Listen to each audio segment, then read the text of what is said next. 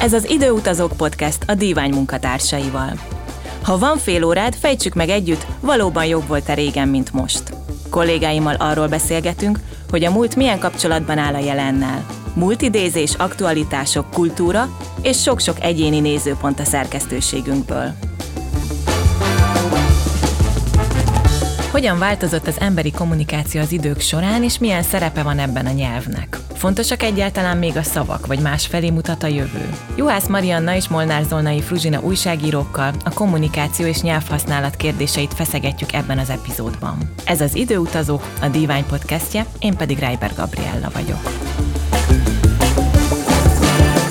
Sziasztok! Sziasztok! Hogyan változott a kommunikációnk az évtizedek, évszázadok során? Mielőtt megnéznénk ezt a folyamatot, én azt gondolom, hogy érdemes arról szót ejteni, hogy a nyelv változása, meg egyáltalán maga a változás az nem egy állapot, hanem egy folyamat, és hogyha a nyelvre gondolunk, akkor ez a gondolkodással van összhangba, tehát ahogy a gondolkodásunk változott, úgy változott a kommunikációnk is, a nyelvünk is. Elég, ha csak a csecsemőre gondolunk, ugye ő is ugyanúgy, mint az ember kezdetben nonverbális kommunikációt használ, olyan eszközöket, vagy olyan nyelvi eszközöket, amelyekhez még nem kell, hogy a gondolatait formálja, a gondolatai által pedig a nyelv, nyelvet használja. Aztán ahogy megyünk előre az időbe, nyilván a gondolatok meghatározzák a nyelvhasználatunkat is.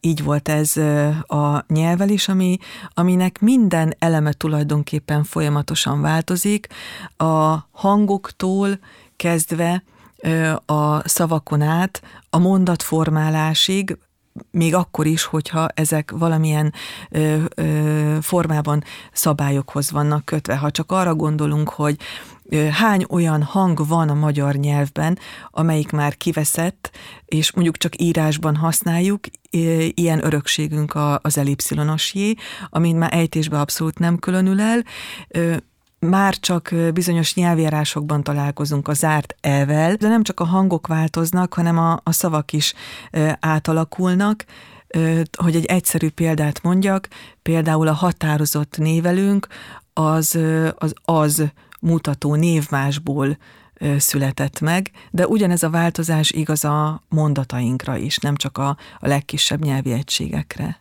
Fruzsi, te mit gondolsz erről? Igen, tehát ugyanúgy, ahogyan, ahogyan egy ember beszéd elsajátítása egy picit leképezi azt, ahogyan maga a beszéd kialakult, ugyanúgy egy idegen nyelv tanulónak is a folyamatai, azok nagyon hasonlóak egy gyermeknek a beszéd elsajátítási fázisaival. Tehát bizonyos analógiákat próbálunk leképezni tudat alatt, megfigyeljük, halljuk a, a nyelvet, és különböző szabályszerűségeket állítunk fel, és ezek alapján képezzük aztán azokat a szavakat, amikben nem vagyunk biztosak, vagy nem tudunk még az ismert készletből elővenni, vagy gazdálkodni, ott akkor ezekkel a szabályszerűségekkel operálunk, és ugyanez figyelhető meg a, a kisgyerekeknél, és ugyan ugyanilyen hibákat vét egy, egy nyelvtanuló is, akinek nem az anyanyelve a magyar, vagy egy bármely más nyelv esetében is ez igaz. Tehát például a, gyermek ilyeneket mondta, hogy Peti hazud, vagy a Duna foly. Uh-huh. Ugye nem feltétlenül, tehát vannak, mond, mond valamit, ott rendben van, hogy, hogy ilyen rövid formában használjuk, vagy, vagy a múlt idő képzésénél nálunk otthon gyakran hallom, hogy a tesom megitt egy pohár vizet. Ugye megívott, tehát az egy rendhagyóan formált, múlt alak, ezért aztán nem arra az analógiára épül, amire a legtöbb, és akkor ezt máshogy használják. Tehát a logika és a, a szabályok alkalmazása az idők során is átment egyfajta ilyen változáson, az egy ember életében is átmegy, és a nyelvtanuló is ugyanezzel szembesül. És nem csak a, a gondolkodásunk változása, hanem az életmódunk változása, a körülöttünk lévő világ változása is jelentős mértékben befolyásolja például a, a szókészlet változását, hogy éppen mivel bővül, vagy mivel szűkül a, a szókészletünk, melyek azok a szavak, amelyek kipotyognak a szókészletből, van amelyiknek a hangulata alakul át, és azért teljesen más jelentéssel bír, ha csak például a némber szóra gondolunk, ami korábban nem ugyanazt jelentette, mint most, hanem arra utaltak vele, hogy valaki közömbös valami iránt, de a gazdasági társadalmi fejlődés is ugyanígy hozzájárul, mint ahogy az olyan belső nyelvi eszközök is, mint a szóképzés vagy a szóösszetétel, amikor nekünk van igényünk arra, hogy kifejezzünk valamit, és ezért létre kell hoznunk egy szót, de nem mehetünk el szó nélkül amellett, hogy az idegen nyelvek is mekkora hatással vannak a nyelvi változásra, és ez most különösen igaz, de hát, hogyha megnézzük a magyar nyelv történetét, akkor ez tulajdonképpen kezdettől fogva igaz volt. Milyen hatások érték a magyar nyelvet? ha már itt a történetiséget említetted? Hát egyrészt, ami a legnagyobb hatással volt, az a török hatás volt a, a nyelvünkre, akkor ugye rengeteg új szóval bővült a, a szókincsünk, ilyen például a bor, a bors, a borsó, a bogja, szérű, sátor, kapu, borjú, bika, ökör, tinó, kos, kecske, disznó, de a honfoglalást követő időszakban az első igazi hatás a latin nyelvnek volt, és ugye ezután jelentek meg a 11.-13. században az első írásos nyelvi emlékek, is, mint például a Halotti beszéd, vagy az Ómagyar Mária síralom, akkor a 16.-17. században, amikor a könyvnyomtatás megjelent, ez tulajdonképpen segített abban, hogy egységesítse a magyar nyelvet, amikor Károli Gáspár magyarra fordította a Bibliát. A következő nagyobb etap, ami a nyelvváltozást érinti a 18. századi nyelvújítók, a 18. század végén a nyelvújítók ö, mozgalma, munkássága Kazincival az élen, amikor a magyar irodalmi élet jeles alkotói elsősorban a saját műveikbe csempésztek be olyan újonnal alkotott szavakat, mint például a zongora, a szivacs, festmény, bizonyíték, uszoda, fegyenc. A következő egység pedig a 19.-20. század. Ennek az időszaknak, a 19. századnak még egyik nagyon jelentős mozzanata a reformkor, amikor 1844-ben hivatalossá vált a magyar nyelv használata is. Ugye az ezt megelőző időszakban pedig a német nyelvnek volt kifejezetten jelentős hatása a nyelv alakulására. És én folytatom akkor így a jelen felé, hogy uh, ahogyan a mi egész podcast beszélgetés sorozatunknak is a, a szlogenje régen és a most összehasonlítás, ezt nagyon előszeretettel uh, szoktunk olyan kijelentéseket tenni, hogy régen mennyivel jobb volt, régen minden más volt, régen az emberek így úgy, uh, és ez a mai nyelvre is talán igaz, hogy azok a rövidülések, azok a rövidítések, azok a praktikus fordulatok, amikkel ma élünk, vagy a nyelvezetben használjuk, uh, azokra megbot botránkozással tekintünk, és azt gondoljuk, hogy ezek újfajta jelenségek, elítéljük esetleg őket, gondolok itt például az SMS nyelvezetben lerövidült szavakra, hogy a vagyok helyett azt írom, hogy vok, vagy hogy valszeg a valószínűleg helyett, vagy ezt tem szerintem, vagy amit talán kevesebben tudunk, az amkaj. Amkaj, tudjátok, mit jelent az amkaj? Amúgy kajak. Nem, ezt én nem tudtam egyébként. Most Lehet, hogy... vadul gondolkodtam. Igen, erre, erre azt hiszem kevesen gondolnak, akik nem tudják, tehát amkaj és hasonlók pedig régen a nyelvújítás kapcsán is voltak ilyen szórövidülések, vagy szócsonkítások. A címerből a cím például így alakult ki, a zömökből a zöm, a laboratóriumból a labor, a cégérből a cég, vagy a pirosból a pír, és még nyilván sorolhatnánk a példákat dolgokat. Tehát ez is egy tulajdonképpen természetes jelenség és egy természetes igény a nyelvben arra, hogy a hétköznapi kommunikáció minél gyorsabb és hatékonyabb legyen, és mivel a nyelv egy rugalmas rendszer, ami változik, ez tulajdonképpen belefér. Említettetek most egy csomó olyan szót, amelyek ugye korábban nem voltak, de aztán lettek, vagy olyan rövidítéseket. Milyen szavak és kifejezések vannak, amelyek korábban viszont mindennaposak voltak, és ma már a jelentésüket sem tudjuk. Jókai Mór így ír az Életemből című kötetében. Tisztelt közönség! Azaz, hogy bocsánat. Tekintetes, nemes, nemzetes és vitézlő, nagyságos, méltóságos, főméltóságú és kegyelmes, tiszteletes, tisztelendő, nagy tiszteletű és főtisztelendő, érdemes és nagy érdemű, mély tudományú és szép tehetségű, reményteljes, bájos és szellemdús uraim, hölgyeim és kisasszonyaim. Én a háztartásból hoznék erre példákat. Az én nagymamám, amikor bement a szobába, akkor azt mondta, hogy egy kicsit lepihen a heverőre. Tehát az, hogy az ágyra, a kanapéra, most már talán kevesen mondanánk azt, hogy heverő, vagy amikor elteszünk valamit a, a szekrénybe, akkor nem biztos, hogy a kredenc szó jut az eszünkbe, amikor ö, szeretnénk ezt közölni, de az árkád sem ugyanazt üzeni a mostani fiataloknak, mint amit mondjuk a, a nagyszüleinknek vagy a dédszüleinknek. Én még melegettem a sparhelt mellett, szintén a nagyszüleimnél, és imádtam, és nagyon finom volt az a laska, amit nagymamám sütött a sparhelten, amikor megkért arra, hogy szaradjak ki a góréba, és hozzak onnan kukoricát a tyúkoknak, akkor én még tudtam, hogy az mit jelent, hogy hová kell elindulni, vagy amikor a sámlira kellett leülni, de ha már az előbb említettem a heverőt, akkor egyet visszalépve az időbe, talán a nyoszolja szó sem jutna mostanában az eszünkbe, amikor leszeretnénk pihenni. Igen, tehát az időfaktor egy, egy, egy érdekes dolog, mi az, ami kikopik, és mi az, ami újként kerül be, és mi az, amire újként tekintünk, vagy mi az, amit már megszoktunk. Vannak olyan régen átvett kifejezések, amiket mára már teljességgel megszoktunk, és otthonosan használjuk a nyelvben, nem is gondolunk rá, hogy ezek valaha olyan újszerű kifejezéseknek számítottak, mint ma a skippelés, vagy a szkennelés, vagy a, blogolás, vagy hasonlók. Nádasdi Ádámra ra hivatkoznék, az a mondat, hogy a pásztorok szerdánként a kocsmában táncolnak, ennek több összetevője is átvett szavak, de ma már ezeket nem tekintjük aként, hanem a nyelvben teljesen szervült kifejezéseként használjuk, míg hogyha azt a mondatot mondjuk, hogy a komputeres innováció alfája és omegája a szoftver, akkor pedig lehet, hogy a nagyszüleink lennének gondba, hogyha ezt értelmezni kellene kellene. Fruzsinak erre az utolsó gondolatára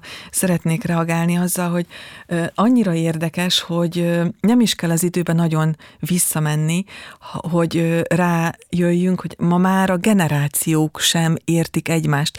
Tehát amikor az én 70 éves apukám a 9 éves fiammal beszélget, akkor nem mindig értik meg egymást. Én nagyon meg voltam döbbenve, én, én sokáig nem is tudtam, mit jelent az, amikor azt mondta nekem a fiam, hogy ez nagyon adom. Ugye a szavakat külön-külön értjük, de ö, amikor az adott kontextusba, vagy úgy ö, a két szó együtt teljesen mást üzen ma, mint mondjuk, ö, nem tudom én, tíz évvel ezelőtt. De, vágom. Igen, vágom, igen, vagy amikor azt mondja, hogy anya, ezt nagyon kimaxoltuk, és akkor megkérdeztem tőle, igen, kisfiam, és tudod, mit jelent az, hogy kimaxoltuk? Hogyne? Fullosra járattuk. Tehát nem is magyarul fejezi ki, vagy magyar eredetű szavakkal saját magát, de például a szavak jelentése, vagy a kifejezések jelentése is sokat változik. Ha például a pénztárnál megkérdezi a pénztáros, hogy kártyázunk? Tehát nem feltétlenül arra akar engem ösztönözni, hogy a magyar kártyát vágjam ki, és akkor játszunk egy partit, hanem mivel szeretnék fizetni. Vagy a szelektív hulladékgyűjtés, vagy az egérpad például, vagy az érintésmentes szállítás, vagy a mindenmentes étel. Vagy a fekvőrendőr. Igen, vagy a fapados járatok passzív ház, ezek mind-mind olyan kifejezések, amik teljesen mást üzennek most, mint mondjuk évekkel ezelőtt, és nem is kell nagyon előre menni az időbe. Igen, ugyanakkor ezek a praktikus fordulatok megint csak azt a kényelmet szolgálják, ami a természetes igénye a beszélőnek, hogy érthetőbben kommunikáljon az ő korcsoportjával, ki tudja jobban maxolni a, a szavak jelentését, vagy az üzenetet a lehetőleg rövidebb és legérthetőbb formában átadja. Például a tantárgyak kapcsán már, már teljesen automatizálódott, hogy matekról, bioszról, tesiről, föciről beszélünk, tehát a rövid formát használjuk, és sokszor már furcsa is lenne, hogyha mindig, vagy nagyon hivatalosan hangzana, hogyha nem használnánk ezeket. Tehát gondolok egy olyan példára, hogyha otthon a vacsora közben elhangzik, hogy passza szendót léci, akkor ez nagyon furcsa lenne, hogyha úgy hangozna el ez a mondatot, hogy kérlek szépen közelítsd felém a szendvicset, ha leszel szíves. Tehát ez, ez a nyelvnek egy normális jelensége, ami kiszolgál bennünket. Említettétek uh, itt kétszer is a generációk közti különbséget, illetve most mondtad, Fruzsi, hogy uh, ugye a saját korcsoportoddal szeretnéd jobban megértetni magad, mondjuk a, ezeknek a kifejezéseknek a használatával. De a generációkat, a különböző generációkat szerintetek eltávolítja, vagy összehozza az, hogy, hogy ennyire különböző a szóhasználatunk? Gondolok itt arra, hogy szerintem elsőként én rávágnám azt, hogy eltávolítja, mert hát ugye nagymama nem érti feltétlenül, vagy dédmama meg különösen, amit unoka beszél.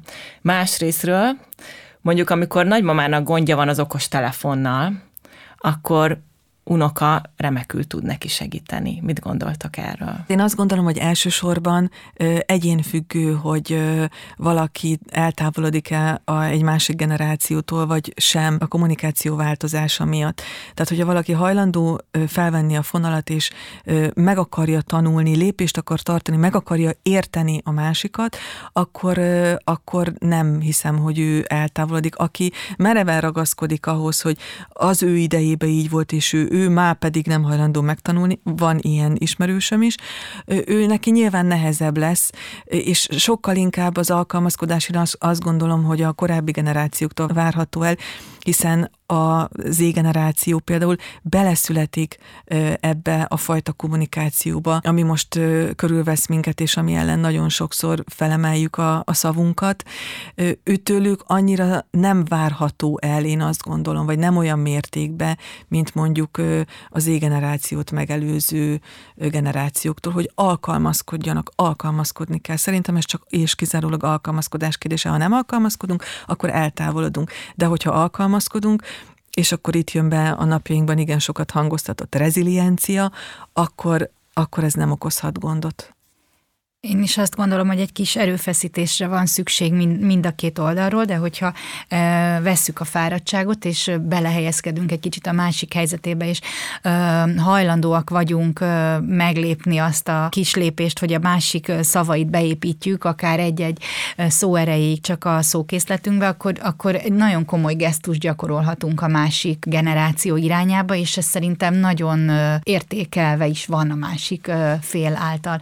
Tehát gondolok arra például, hogyha a, a tanár azt mondja az iskolában néha, és persze nem erre ösztönözve, vagy nem, nem ezt a példát mutatva ö, folyamatosan, de ö, jégtörőként egy-egy, egy-egy poénként akár azt mondja, hogy skippeljük a dolgozatot, ö, vagy, vagy vágjátok, hogy most hol tartunk a könyvben, akkor szerintem ezzel olyan ö, gesztust gyakorol a gyerekek felé, ami, amivel a szimpátiájukat könnyen ö, meg tudják nyerni, és ugyanez igaz egy, egy nagy nagymamára, vagy egy nagypapára, aki a mobiltelefonos közegben megpróbál jobban mozogni, és elsajátítja azokat a szavakat, hogy most hogy kell lájkolni valamit. Fruzsi, a különböző nyelvjárásokat már itt említettük, illetve a nyelvjárási kifejezéseket.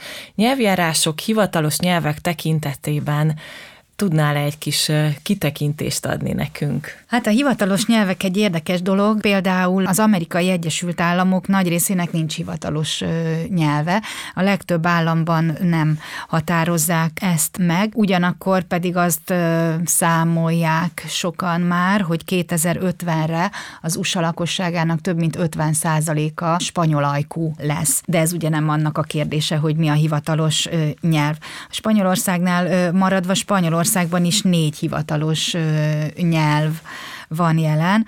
A kasztíliainak nevezett spanyol nyelv, amit mi spanyolként ismerünk, de a kasztíliai régióból származó nyelv. A, a gágyégo, tehát a galiciai, a katalán és a, és a baszk, ezek közül a baszk, ami egyedül nem új latin nyelv, de érdekes India kérdése, ahol az angol mellett viszont 20 másik hivatalos nyelv is van, és Hát Kína is mindenképpen azt gondolom, hogy érdekes, hiszen tudjuk mekkora ország, és ismerjük a statisztikákat, hogy hány kínai nyelvet beszélő ember él a Földön, ehhez képest egy darab hivatalos nyelve van Kínának, és ez a mandarin.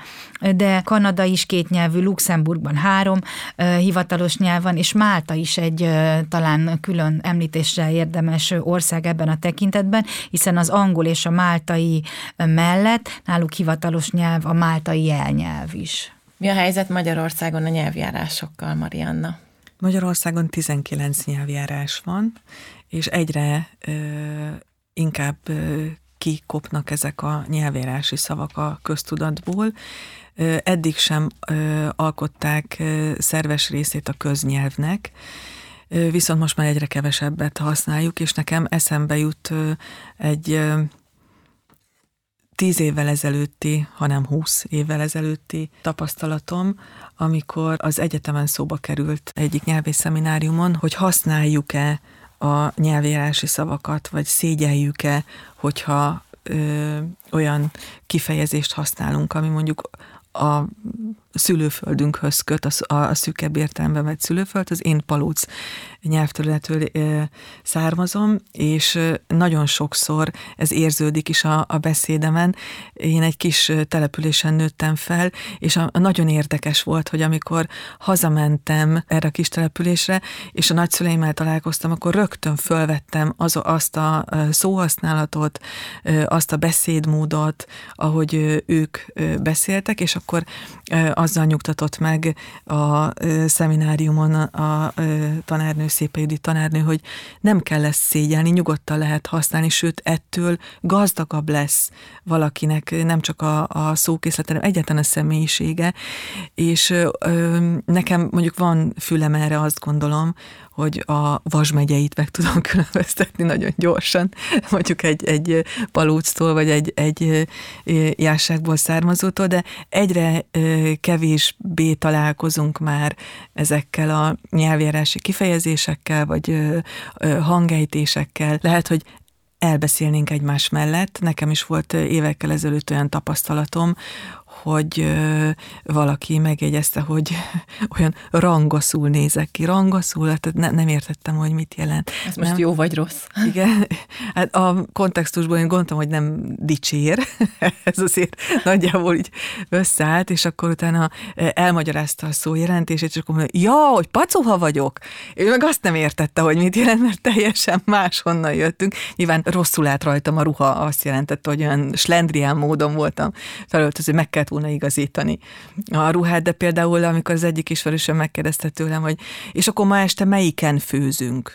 Melyiken? Hát melyiken lehetne, olyan sok választás nincs, ez a villanytűzhelyünk van, és akkor ő, aztán ő nézett rám, mikor ezt mondtam, és ez azt jelentette az ő szóhasználatában, hogy melyikünk főz. Tehát ilyen pici apróságokon múlik a, a dolog. Most meg aztán azt gondolom, hogy még inkább elbeszélnénk egymás mellett. Ez nem csak a magyarban van így, ez azt gondolom, hogy egy, egy általános jelenség. Itt van például a spanyol. Ugye 1492-ben elindult az ibériai félszigetről három hajó, és azóta Latin Amerikának hívjuk az amerikai kontinens egy jelentős részét, aminek a spanyol nagyban az anyanyelve, Brazíliát leszámítva, és ez egy ez egy nagyon érdekes vonatkozás az időre, ugyanis a latin-amerikai spanyol egy sokkal inkább konzerválódott állapotát tükrözi a spanyol nyelvnek, mint az ibériai félszigeten Spanyolországban beszélt spanyol, ami ugye egy relatíve kis terület, és sok külföldi hatásnak van kitéve itt Európán belül,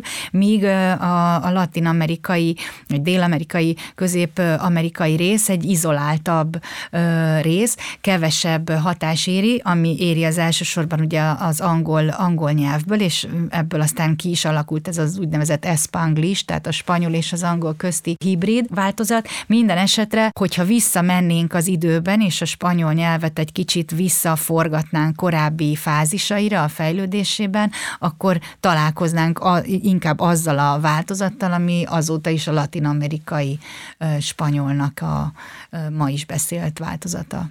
Fruzsi, te ugye amellett, hogy újságíró vagy, nyelvtanár is vagy, ahogyan ez már egyébként szerintem a hallgatóknak is kiderülhetett az eddigi beszélgetésből is.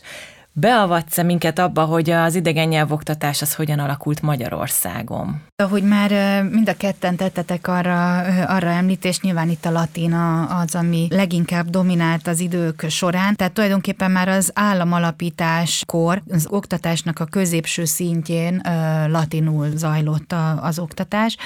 Aztán a 12.-14. századból is találtak ilyen esztergomi iskolai jegyzeteket szintén latin nyelven, és a 14-15. századig kellett várni arra, hogy a latin mellett néhány helyen a helyi lakosság anyanyelve is megjelenjen az oktatásban, de ekkor már a Pécset megnyílt az első egyetemünk ugye 1367-ben, és a következő pillanat, ami egy pici újítást hozott mindenbe, az pedig a reneszánsz volt. A 15. század második felében a klasszikusokból egyre többet akartak ugye megismerni, ez hozta azt a változást, hogy a latin mellett a görög is bekerült a nyelv oktatásba, és az 1600-as évektől kezdve az alsó népiskola már anyanyelven oktat, és a középszint az, ahol a latin az oktatás sajátja. Ez aztán a 18. században is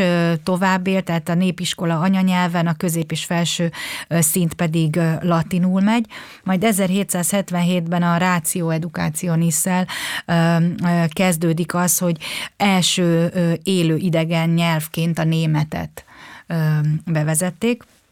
Sőt, volt egy rövid pillanat 1784-ben, amikor az iskola hivatalos nyelvévé is a németet tették meg a latin helyett, de ez tulajdonképpen néhány évig élt összesen, és ezt visszavonták, tehát a német helyett újra maradt a latin. Aztán 1844 még egy fordulópont, akkor a közép- és felsőoktatásban megjelenik a magyar nyelv, de a forradalom után a német válik újra kötelező kötelezővé, és aztán a következő érdekes pont, vagy fontos pont az 1919 a tanácsköztársaság ideje, amikor a latin és a görög oktatása helyett fontosabbnak tartották a szociológiai ismeretek átadását, úgyhogy ez a kettő kikopott a, az oktatásból ezekben a pillanatokban, és Klebersberg kapcsán a humán gimnáziumok és a reál gimnáziumok kapcsán aztán újra a német, a görög és a latin nyelvek körül lehetett mozogni. Aztán pedig elérkeztünk 1946-hoz, amikortól pedig hát az orosz vált kötelezővé. Erről talán a szüleink, nagyszüleink tudnának hosszasabban beszélni. Ez pedig ezek, egészen 1989-ig így is maradt, tehát kötelező idegen nyelvként, mégpedig 89. június 16-ától van az, hogy nem feltétlenül kötelező az orosz, mint, mint idegen nyelv, és hát erről meg már mi is szerintem sokat tudnánk mesélni az előttünk átképzett orosz tanárok, akik sokszor néhány leckével jártak csak előttünk az angol vagy a német tankönyvben, miközben jöttek órát tartani, és hát azóta viszont ez a paletta, ez nagyban színesedett. A mai fiataloknál szerintetek milyen hangsúlyok vannak a nyelvi kommunikációban? Tehát amellett, hogy mondjuk egy Z-generációs magyar fiatal nyilván azért az ideje legnagyobb részében magyarul kommunikál, de sokkal többet kommunikál szerintem idegen nyelven, jellemzően angolul, mint mondjuk a mi generációnk, vagy az előző generációk. Hogyan alakult ez az egész át? Az angolnak óriási hatása van,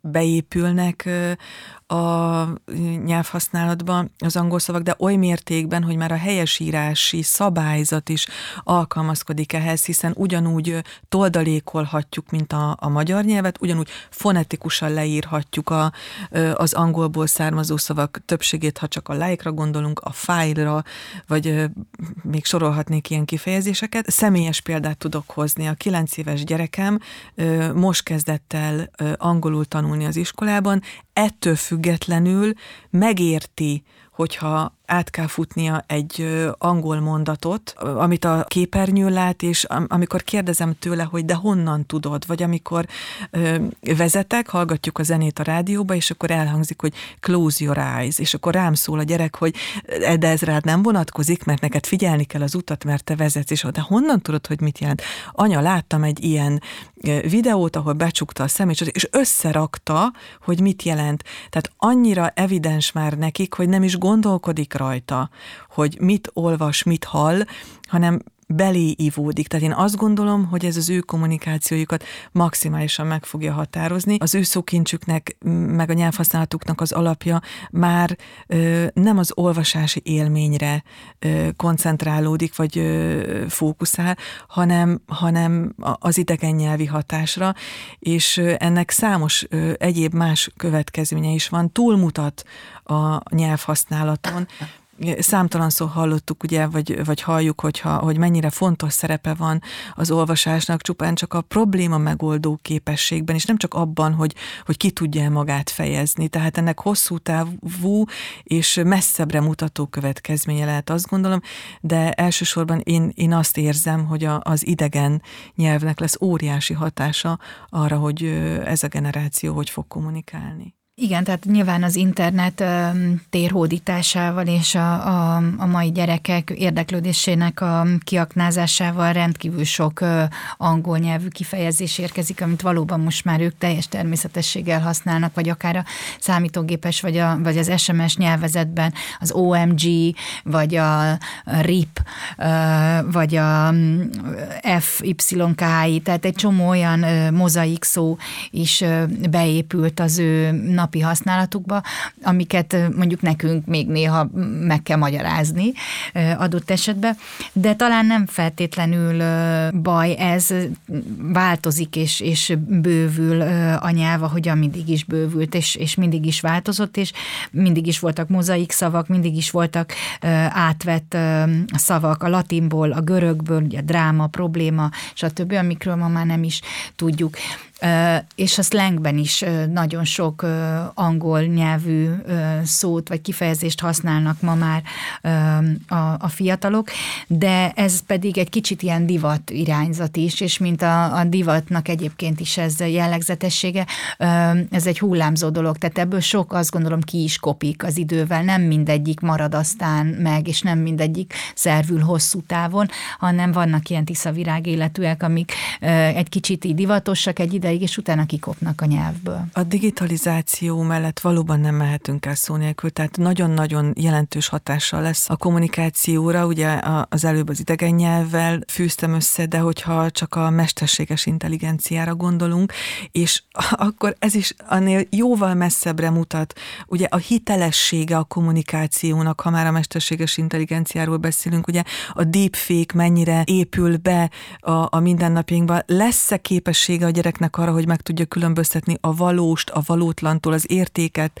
az értéktelentől, és ami még nekem nagyon fontos, és nagyon jelentős üzenet, és erre már Fruzsi korábban utalt, hogy lerövidítjük a szöveget SMS-ben, rövid szöveges üzenetben, és akkor itt még nem beszéltünk az emojikról, amiből most már több mint ezer van, amit már szavak helyett használunk, ugye korábban a kettős pont zárójel, zárójel kettős pontból már odáig jutottunk, hogy most már mindenféle animált dolgok megjelennek a, a képernyőt, amivel nem csak szavakat, hanem érzéseket, mondatokat tudunk kifejezni, és ez számomra mind azt üzeni, hogy mondhatnám ugye ezt a, az elcsépelt közhelyet, hogy, hogy a rohanó életünk, igen, de ez ennél sokkal több, és nekem azt üzeni, hogy nincs nagyobb értéke az életünknek, talán még a pénznél is értékesebb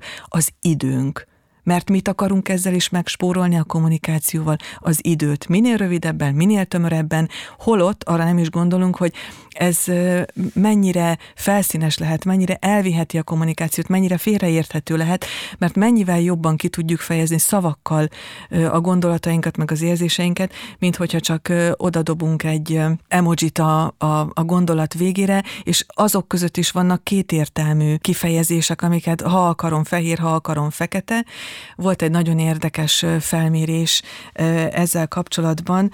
Egy kutatás során azt vizsgálták a szakértők, hogy, hogy mennyire releváns egy ilyen emoji mondjuk egy hivatalos levélben, és az lett a, a kutatásnak a végeredménye, hogy, hogy inkompetensnek érezték a, az emberek ezeket a mosolygó vagy síró figurákat egy hivatalos levélben, és a, a szívélyesség meg a kedvesség helyett inkább visszataszító volt, vagy, vagy más visszás érzelmeket szült, vagy gondolatokat váltott ki attól, aki ezt az e-mailt megkapta.